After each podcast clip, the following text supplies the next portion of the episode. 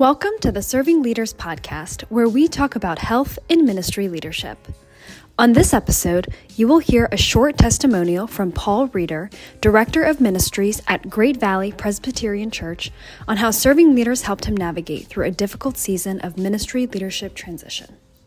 After listening, please be sure to subscribe to our podcast and rate it five stars if you liked it. You can also go to www.servingleaders.org for more gospel centered resources and to sign up for a newsletter to always stay up to date with serving leaders. One of the pastors that Serving Leaders has had the privilege to, to come alongside is Pastor Paul Reeder.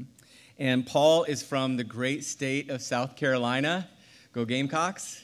No, no, go Tigers. He go Tigers. He is a graduate of Clemson University and came up to Pennsylvania to attend Westminster Seminary. Um, Paul and his wife Sonia have two kids and have uh, served these last couple of years at Great Valley Presbyterian Church in Malvern. And uh, Paul has had a unique experience with serving leaders, and I look forward to hearing just a bit of his story. So come on up, Paul. Please join me in welcoming. Good evening. Um, about seven years ago, uh, my wife and I moved to the Philadelphia area um, after being called by a church uh, to pastor a self proclaimed dying church. Uh, the church had a number of deep seated cultural issues, many of which the existing leadership were blind to. Early on, after moving up, uh, I met Dave at a ministry leader gathering, and Dave and I had lunch together where we got acquainted, and um, I sought his wise counsel for myself and for our church.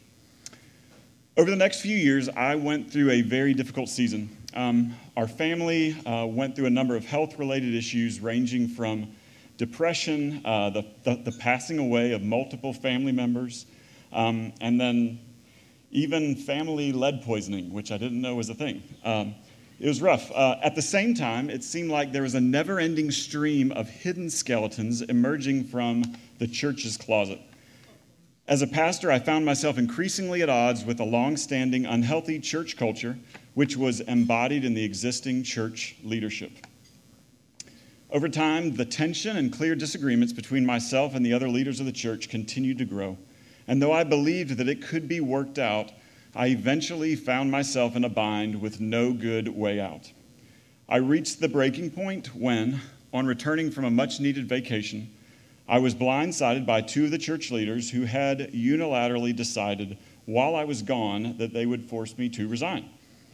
At a late night leaders' meeting, uh, they made false accusations against me and my family and distorted and twisted things that I had said. I came home that night to my wife, and we cried and prayed, both completely shocked and broken by what we had experienced. Unfortunately, some churches shoot their wounded leaders. We were beaten down and done and felt utterly alone. But here's what happened. Uh, very early the next morning after the meeting, I received a text from Dave Wheatus that said something like, Hey, Paul, it's Dave. I'm visiting friends in Florida, but for some reason, I woke up this morning thinking about you and praying for you, and I just wanted to check in and see how you were doing.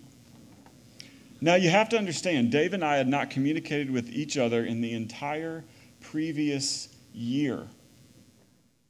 Dave could not have known what we were experiencing. But God was faithful, and He knew that we needed help and encouragement at that very moment. God's timing is impeccable. I called Dave about five seconds later and said, Dave, things are not okay. Do you know what happened last night? And Dave said, I have no idea. but it sounds like we should talk. And so we did. Over the next season, my wife and I personally met with Dave, and he also served as a mediator between myself and the other church leaders, um, giving much wise counsel and helping lead us in how to process and respond to this very unhealthy and unjust situation within the church. Dave also brought his legal expertise to bear in multiple situations and was instrumental in keeping me from just losing my mind. I wish I could say everything worked out and was great and we all lived happily ever after. Uh, that's not what happened. The church leadership forced me to resign. Um, I simply had to walk away from the place my family and myself had poured our heart and soul into for two incredibly painful years. It was the most difficult season I've ever been through. During the last five years, since all that went down, um, Dave and the other counselors at Serving Leaders have continued to counsel and shepherd me and my wife. And I can say without a doubt, I don't know where we would be spiritually, emotionally, and mentally if God hadn't inspired Dave to check in on me with that text message exactly when he did. It was genuinely miraculous. Jesus told us, In this world you will have trouble. Take heart, I have overcome the world. The Lord is good. He continues to lead us through death in this world to resurrection. And He has been kind to me, and His kindness has often come through various means, one of the chief of which is Dave and serving leaders. I am grateful to God that my good shepherd cared for me and my family through serving leaders. Praise the Lord for His kindness to us through this organization. It means a lot to me. Thank you.